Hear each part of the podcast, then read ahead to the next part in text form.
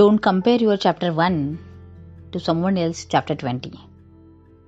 अच्छा कोट लगा क्योंकि मैं उसको मेरे साथ जोड़ सकती हूँ। मैंने मेरा बिजनेस ही चालू किया था at the age of thirty three. जो बहुत सारे लोग सोचते हैं कि क्या इस उम्र में भी हम बिजनेस चालू कर सकते हैं क्या। हाँ, मुझे पता है कि आपने बहुत सारे एग्जाम्पल भी देखे हैं, लाइक के एफ सी का एग्जाम्पल हो, सिक्सटी के बाद भी कोई बिजनेस चलाता है। लेकिन ये सारी सुनने की बातें होती है और ये सारा सुन के हम हमारे लाइफ में कितना अप्लाई करते हैं।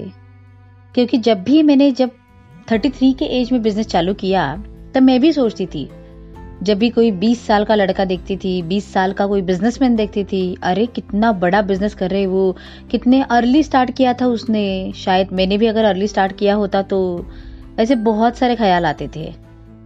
लेकिन फिर मैंने सोचा अरे ठीक है, शायद at the age of twenty I am doing something different and at the age of thirty three I have started my journey.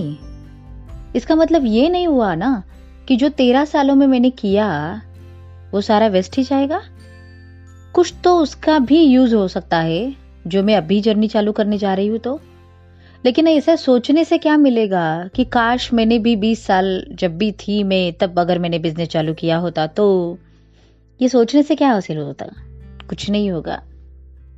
और इसी का कि इसी का ही मतलब क्या है कि कंपेयर मत करो कि कब किसने क्या किया है। आज आप क्या कर सकते हो, आप जहां पे हो, जिस सिचुएशन में खड़े हो, कौन से भी एज में क्यों ना हो, कौन से भी टाइम में क्यों ना हो, आप वहां से क्या कर सकते हो। क्योंकि आपका और दूसरों का जर्नी अलग अलग है, आपके और उनके रास्ते अलग अलग है, तो जाहिर है कि टाइम भी अलग अलग होगा। शायद किसी का अर्ली मैरिज हुआ है, किसी का at the age of forty भी नहीं मैरिज हुआ है, शायद किसी को जल्दी बच्चे होते हैं, किसी को तो बहुत दिनों बाद होते हैं, शायद कोई मतलब रैंक फर्स्ट में आता है फर्स्ट स्टैंडर्ड से ही, लेकिन शायद कोई होता है जो ग्रेजुएशन होने के बाद कोई तो ऐसा एग्जाम देता है कि वहां पे रैंक फर्स्ट आता है। मतलब ऐसे कितने सारे एग्जाम्पल्स मिल सकते हैं।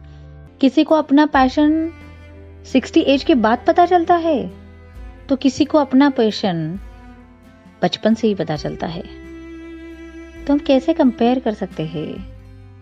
इससे अच्छा ये बेटर है हमारा चैप्टर वन या उसका चैप्टर फाइव या उसका चैप्टर वन और हमारा चैप्टर ट्वेंटी एक साथ कंपेयर करने से अच्छा है कि शायद उसने चैप्टर वन पहले ही चालू किया था, अभी मेरा चैप्टर ट्वेंटी चल रहा है, लेकिन हमारा एंड एक साथ कैसे हो सकता है। हम जिस मंजिल पे पहुंचना चाहते हैं वहां पे हम कैसे पहुंच सकते हैं। शुरुआत किसी ने कभी क्यों ना की होगी, लेकिन आखिर सबका रास्ता मंजिल के तरफ जाने वाला वो एक ही तो है ना। और कभी कभी ऐसे भी होता है कि शायद किसी ने शुरुआत तो जल्दी की है, लेकिन उसका आखिरी मंजिल तक जाना हमारे से भी पीछे होता है, वो हमसे भी पीछे होता है। और हो सकता है कि आपकी शुरुआत देर से हुई है, लेकिन आप मंजिल सबसे पहले अचीव करोगे। Might be this is also possible. और इसीलिए तो कहा जाता है कि शुरुआत कब की है दैट डजंट मैटर, लेकिन आपने शुरुआत तो की है क्या, दैट इज ओनली मैटर। सो मुझे आपसे पूछना है कि आपने शुरुआत की है क्या, या फिर यही सोचते बैठे हो कि अरे काश मैंने भी अभी अर्ली चालू किया होता तो, काश मैंने भी वो तब डिसीजन लिया होता तो।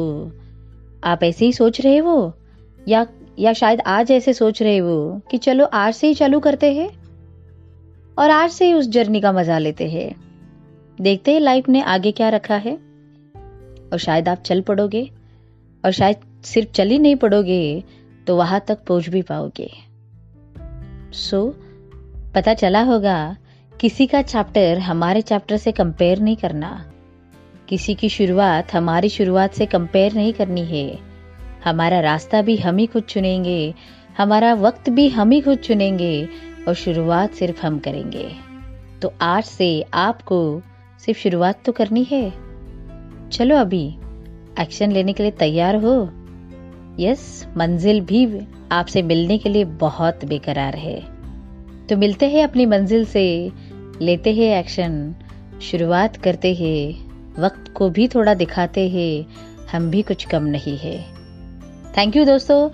तो आज मुझे बहुत खुशी हुई आपसे ये शेयर करते हुए, क्योंकि मेरी शुरुआत भी मैंने थोड़ी देर ही की, लेकिन मैंने शुरुआत की, और शायद इसीलिए मैं मेरी जर्नी बहुत एंजॉय कर रही हूँ अभी, और मुझे कोई पहुँचने की जल्दी भी नहीं है। सो हम आराम से करेंगे, आराम से जिएंगे, और आराम से ही सारा हासिल करेंगे।